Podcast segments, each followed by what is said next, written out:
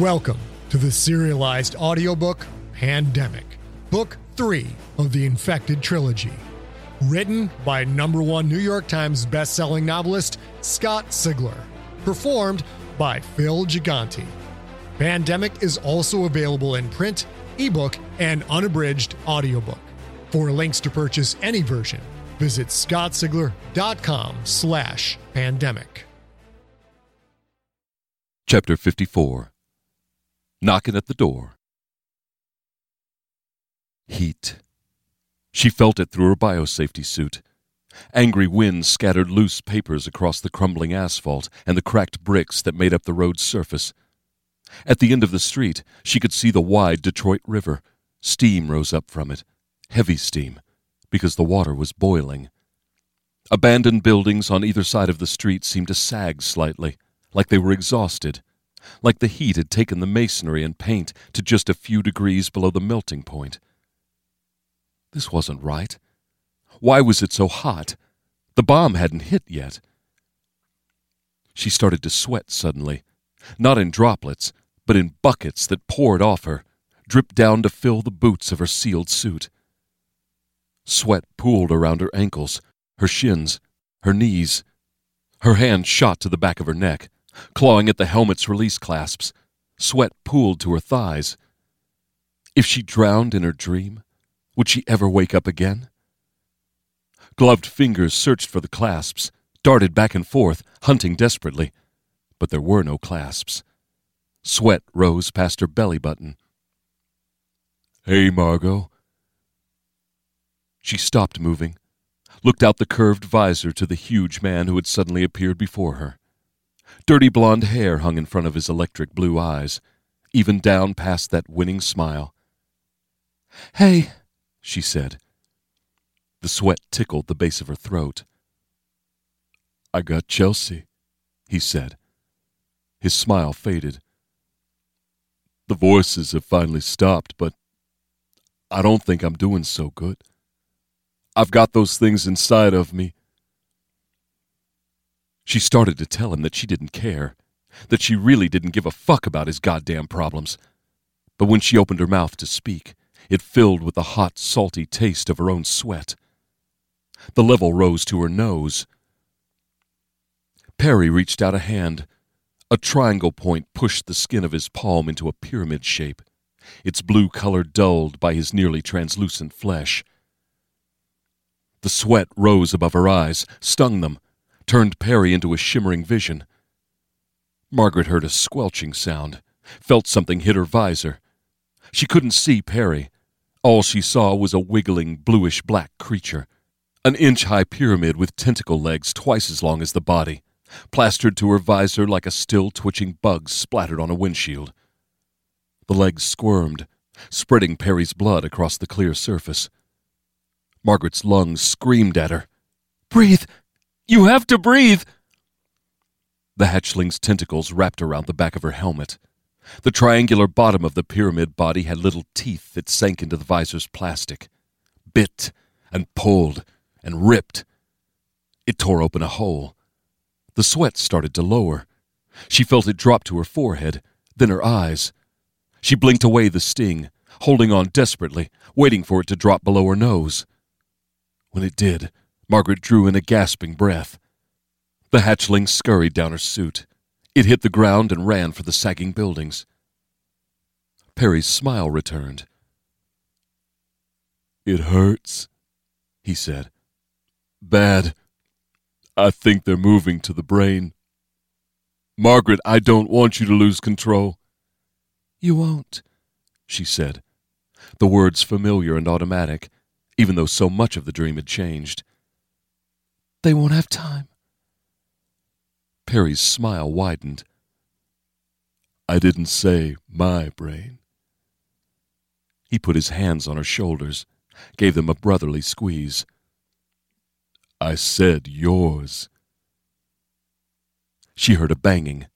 Not the whistle of a bomb, not this time, but rather a banging as if someone had a gong and was hammering the whole city at once. Bang! Bang! Bang! Somebody knocking at the door, Perry said. Do me a favor. Open the door and let him in. Bang. Bang. Bang.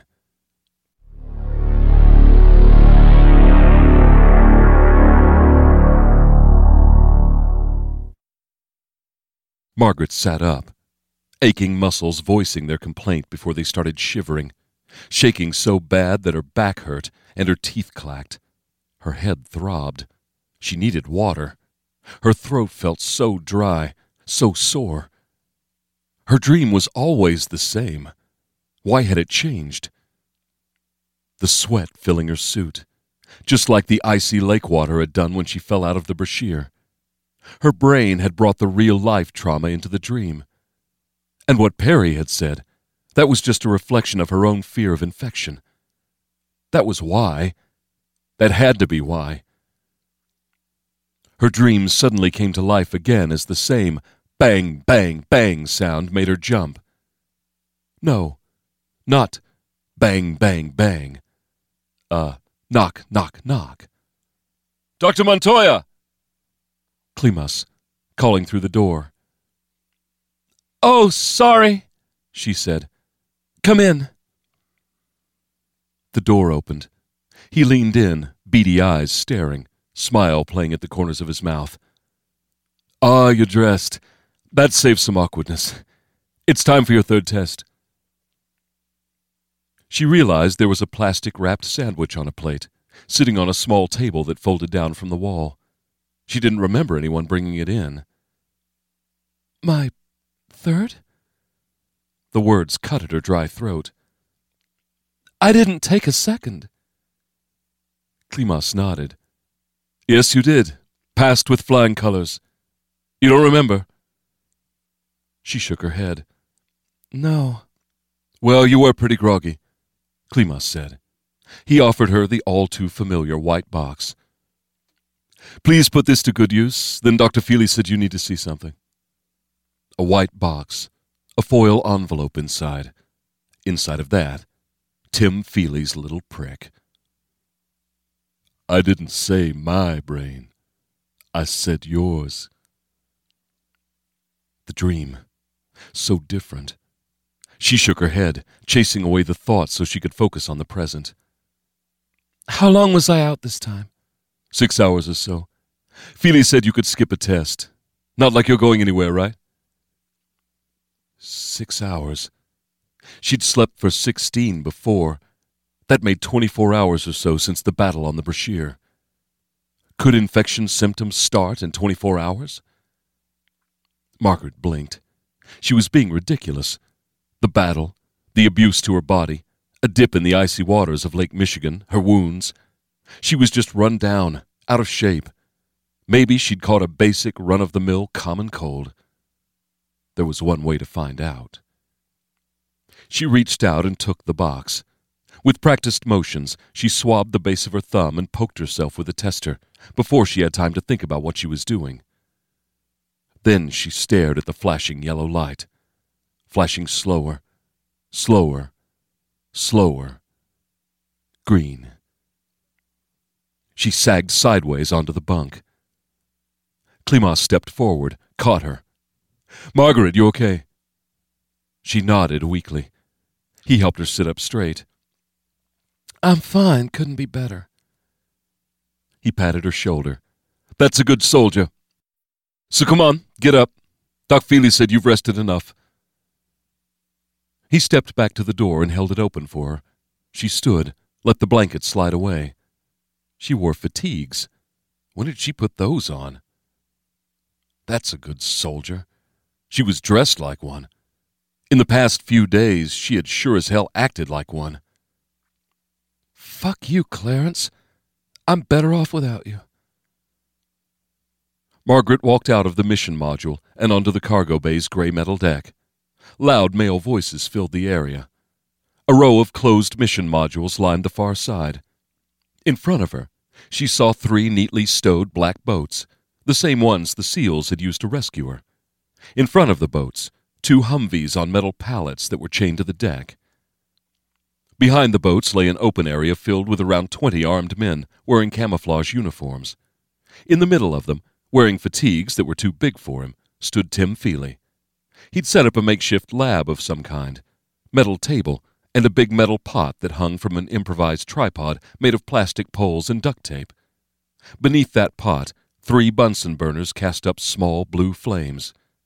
A tube ran from each burner to a blue tank strapped into a dolly. Clarence stood at the far edge of the circle. He was staring at her. He wore a gray t shirt, fatigue pants, and black combat boots. She wondered what he was thinking. Maybe he was thinking how he'd fucked up, how he was now alone. Maybe he thought she'd want to take him back.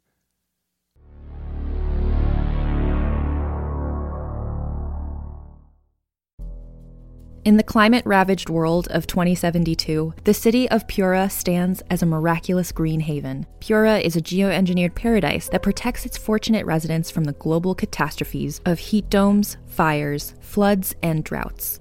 In a time when the world outside is unsafe, it's vital for Pura's existence that people rally behind the purpose of the city, and Demetria Lopez, head of the city's public relations, tirelessly promotes its idyllic image.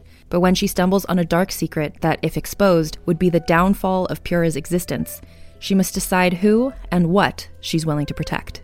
From Wondery, the makers of Academy and Doctor Death, The Last City stars actors Rhea Seehorn, Jeannie Tirado, and Maury Sterling. Follow The Last City on the Wondery app or wherever you get your podcasts. You can binge all episodes of The Last City early and ad-free right now by joining Wondery Plus.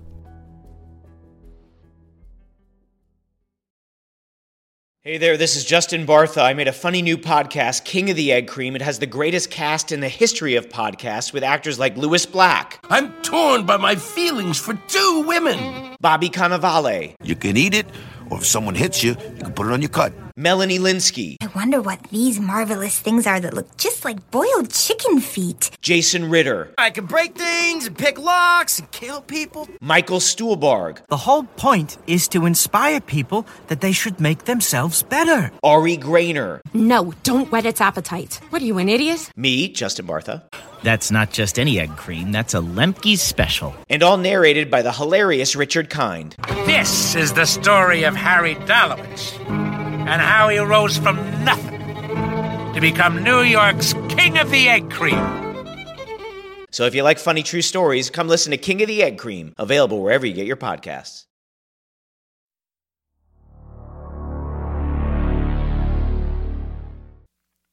Some of the soldiers sat on crates or chairs, others leaned against cargo and bulkheads, still others just stood there.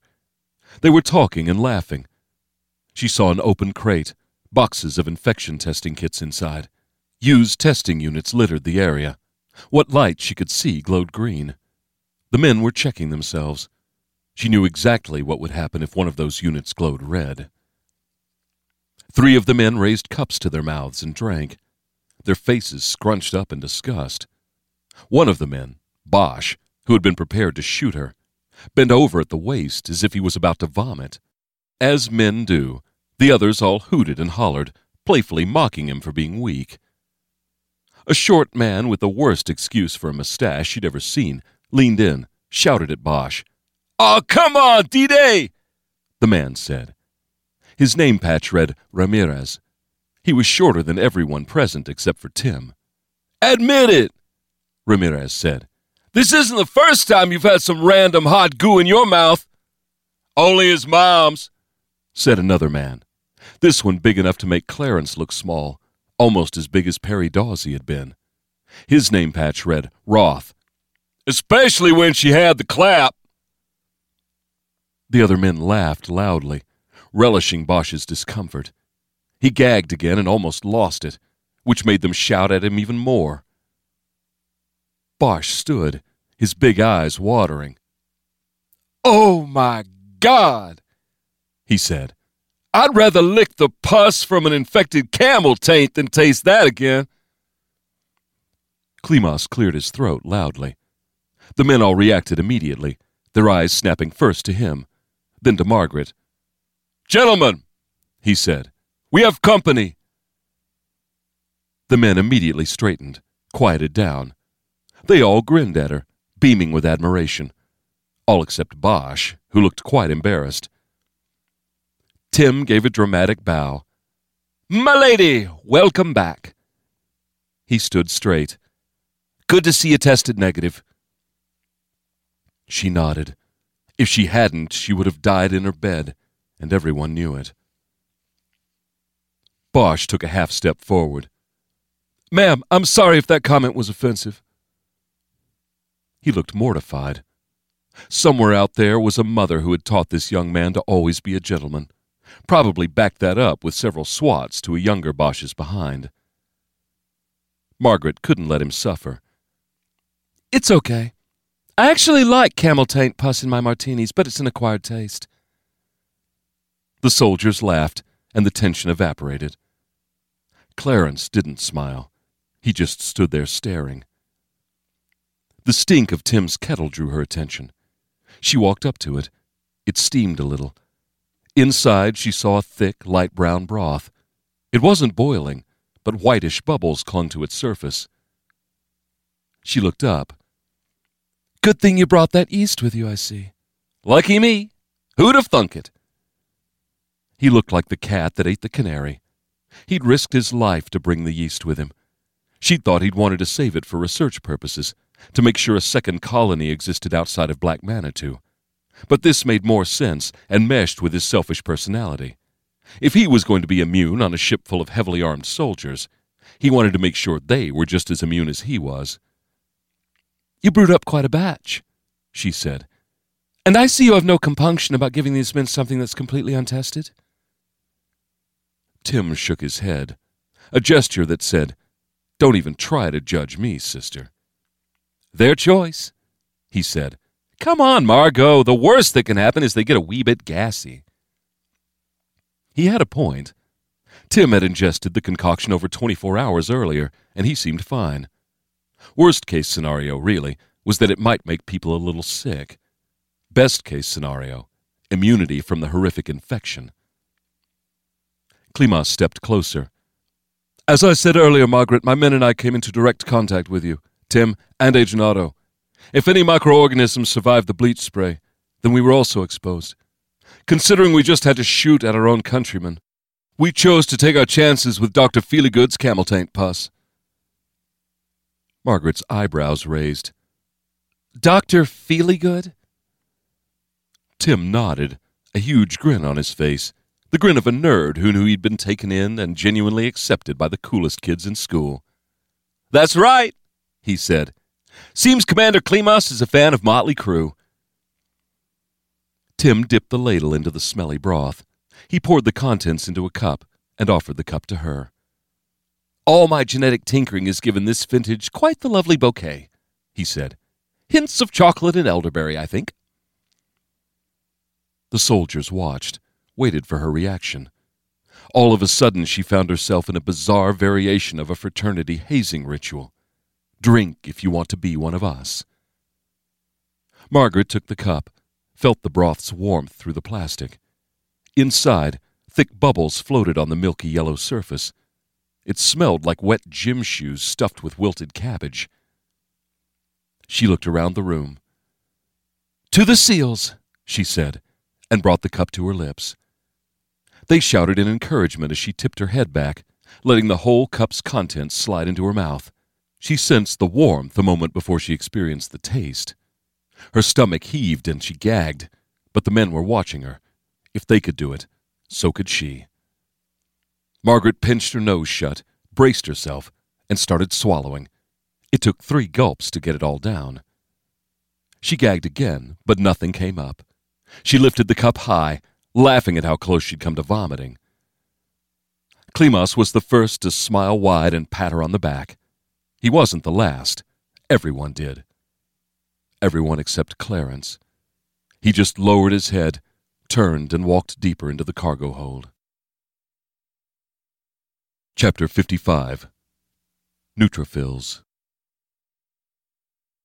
Bo Pan slept. His body did not. Thousands of crawlers worked their way up his nervous system, following the electrochemical signals along the pathways, heading ever closer to the source of those signals, the brain. But the crawlers weren't the only microorganisms moving through his body.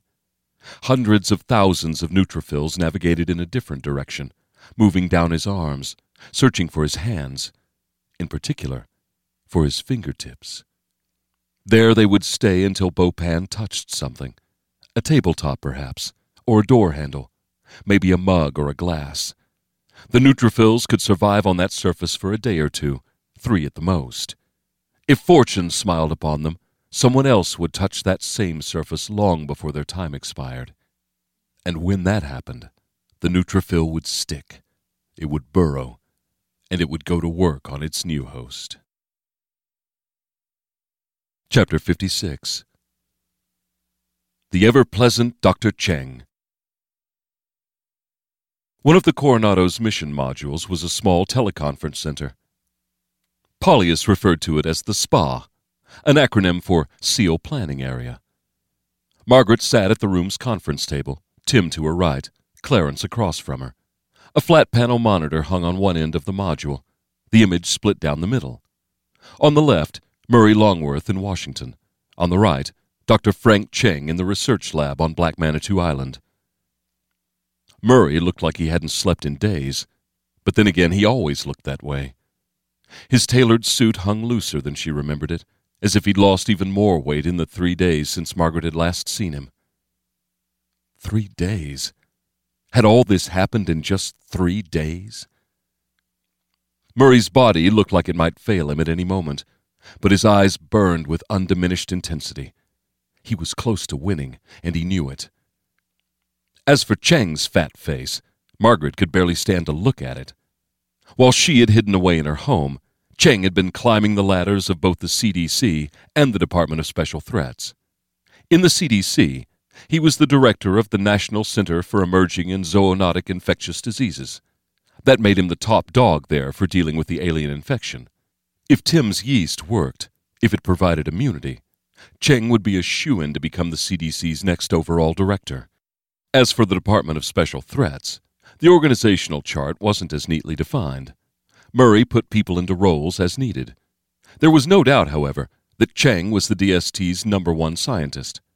Frank Cheng answered to Murray Longworth, to the President of the United States, and to no one else. All Cheng's power and status could have been hers. All she'd had to do was take it, but she'd chosen the coward's way out. Or maybe, maybe Cheng had tricked her somehow?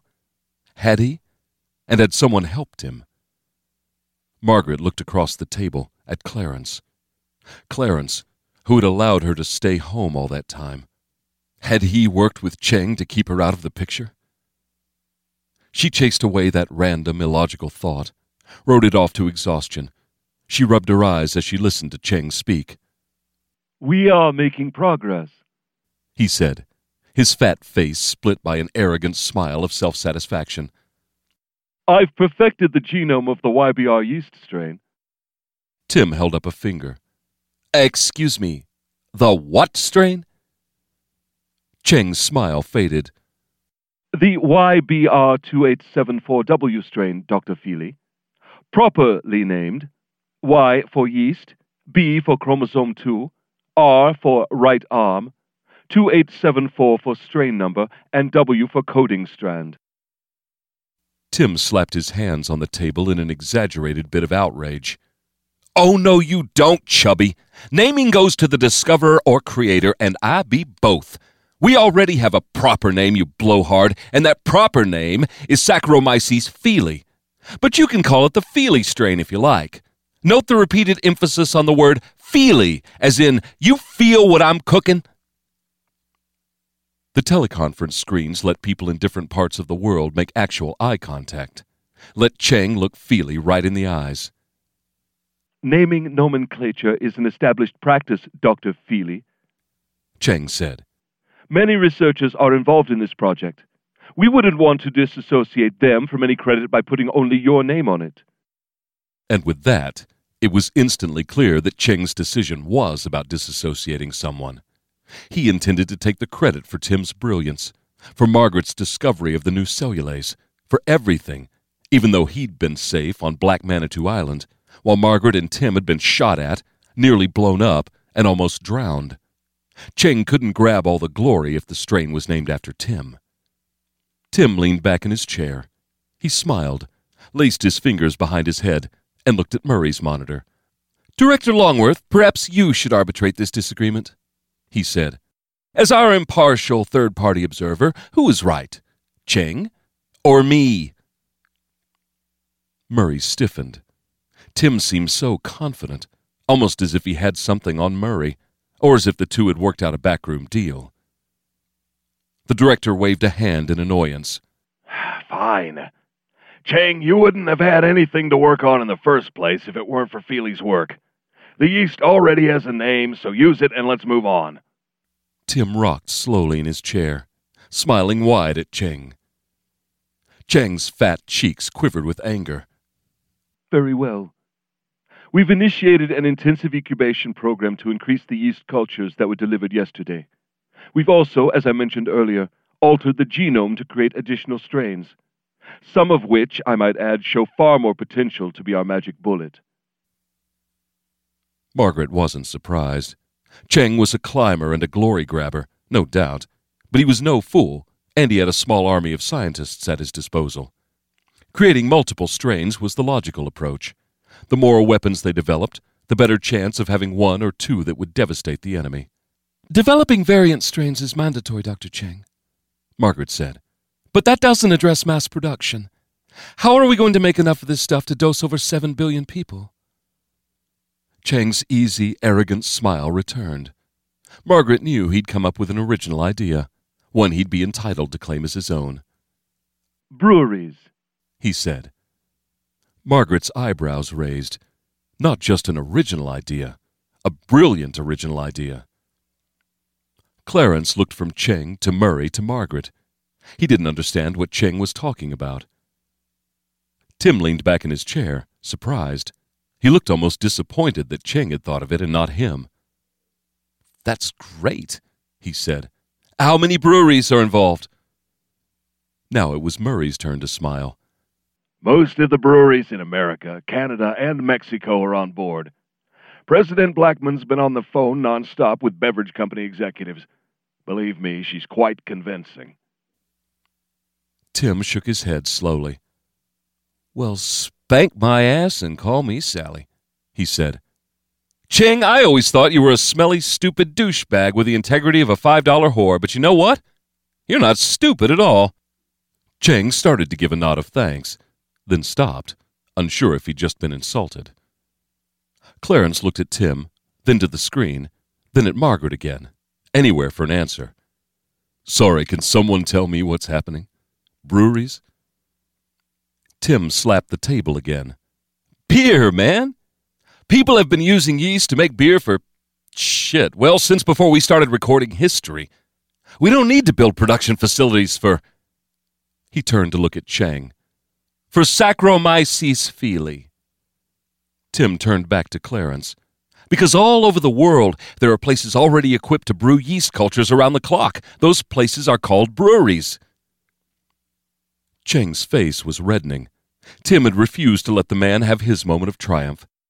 Cheng couldn't help but chime in. And the distribution infrastructure is already in place as well, he said. Most of the breweries have either their own bottling facilities or direct contracts with them, fleets of trucks, dedicated distribution centers. They can brew it, bottle it, and ship it. No wonder Murray thought he was going to win. Sounds good in theory, Margaret said. But will it work for the entire planet?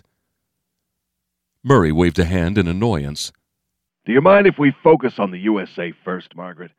This is a massive effort, yes, one of the biggest projects in our nation's history. Fifty of the largest breweries already have starter cultures. Each of those 50 is delivering subcultures to at least 10 more. In two days, we'll have 1,500 American breweries producing inoculant. We can make everyone who drinks it immune. Temporarily immune, Margaret said. All eyes turned to her. Let's not forget that one dose doesn't last forever. Tim's inoculant is good for. She turned to Tim. For how long? His eyes glanced upward in thought. He pursed his lips, tilted his head left, then right. Oh, about a week, he said. Then it's going to fully process through the body. Margaret nodded. A week. So you're not talking about 320 million batches for the good old USA, Murray. It's 320 million batches a week. If the disease gets to the mainland, the inoculant can slow the disease's spread, but it can't stop it altogether. Cheng huffed. Unless the disease breaks out in the next three weeks, we'll have enough repeat doses for everyone in North America. Margaret shook her head in amazement. Cheng was really starting to piss her off. This disease could give a fuck about borders, she said. If you don't get regular doses to the entire world, you're looking at a disaster of epic proportions. This is about logistics as well as production. Across the planet, one person in seven is starving, not because the world doesn't produce enough food, but because we can't get food to all the people. And you really think you can get a regular supply of this to everyone? Cheng's face turned red with anger. Yes, that is exactly what I think. This event will bind the human race together. Margaret saw the expression on his face, understood it. He was annoyed because she doubted his ability to save the planet. He wanted to see his face in the history books. Careful what you wish for, Cheng. We can't even bind Americans together, let alone the world. And what are your plans for the people who refuse to take it? Like the idiots who refuse to vaccinate their own children. What do you do when the companies that are so helpful now decide that they've done their part and they have to go back to business as usual? Cheng's face furrowed into a tight lipped scowl. Dr. Montoya, this is the answer to the problem. We will find a way. Margaret wanted to grab his fat cheeks with both hands, twist his head, make him whine like the little weakling he was. She wanted to slap him. We have a chance at a permanent solution, she said. What about the Hydra organism? There were ten people in that human artificial chromosome clinical trial. Have you tracked down the other nine? Cheng leaned back. The scowl faded. He looked smug, like he defeated her argument merely by letting her say it out loud. He waited. Murray answered her question. The President doesn't like the Hydra solution, he said. She doesn't like the idea of introducing one unknown disease to fight another. And as you pointed out, it's possible that the Hydras are an airborne contagion. If we use them, they could spread uncontrollably, and we have no idea what they might do. President Blackman told us to focus on the yeast. If Cheng's excuse me, if Feely's inoculant works, there's no need to expose the population to an unknown organism. Her face felt hot. Now Murray was against her as well. Blackman doesn't like it, she said. Margaret knew what was happening. Cheng was sabotaging her work, whispering in the president's ear. Margaret felt an intense anger welling up inside of her. She stared at Cheng. So the president doesn't like it, eh, Cheng? And who gave her the idea that the Hydras were so god awful dangerous, huh? Cheng's eyes sparkled with delight. You did, Dr. Montoya, he said. Your reports labeled the Hydras an incalculable risk. She blinked. Her reports had said that. But, but that was before, she said. Surely you're not so incompetent you can't see what we're up against. We still don't even know if Tim's yeast works. And if it does, what if the disease evolves to beat it? We have to at least pursue the Hydras as an alternate solution. Cheng shrugged. We have some people seeing if they can track down other patients of the hack study. But to be blunt, I don't put much credence in your theory, Dr. Montoya. I hardly think infecting people with your contagious space worms is a viable solution. She reached her fist high and brought it down hard, pounded it on the table like a gavel. That's the fucking point, she said. The hydras are contagious. If it is airborne, and I think it is, it will spread from person to person without your fucking bottles and goddamn distribution routes. Cheng leaned in, sure of himself. He had all the power, and he knew it, relished it. We'll look into it, Dr. Montoya. I appreciate what you've done so far, believe me. But there's little you can do while you are isolated on that ship. My team is on the front lines. We'll manage it from here. She stood so suddenly her chair shot from under her. The front fucking lines? I'd like to come up there and see you face to face, you miserable fat fuck.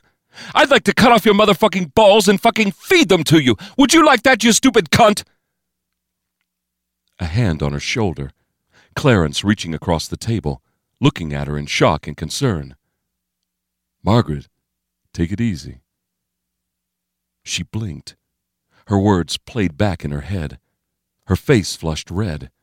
Everyone was staring at her. She slowly sat back down. Clarence turned to face Murray's screen. Director Longworth, Dr. Montoya is under considerable stress. Murray nodded. He looked less than pleased. I can see that. Dr. Montoya, get some rest. Dr. Cheng assigned more people to look at that stem cell therapy, as Dr. Montoya requested. Cheng couldn't hide his smirk.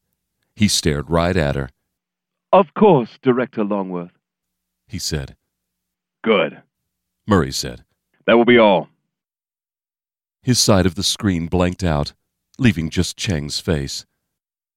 A good day, Dr. Montoya, he said. Enjoy your time away.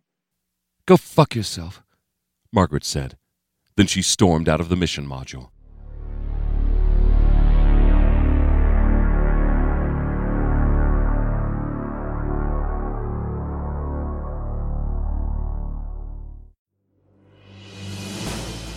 You have been listening to Pandemic, book three of the Infected trilogy by number one New York Times bestselling novelist Scott Sigler. Performed by Phil Gigante.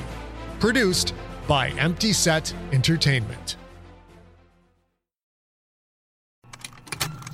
Contained herein are the heresies of Radolf Burntwine, erstwhile monk turned traveling medical investigator.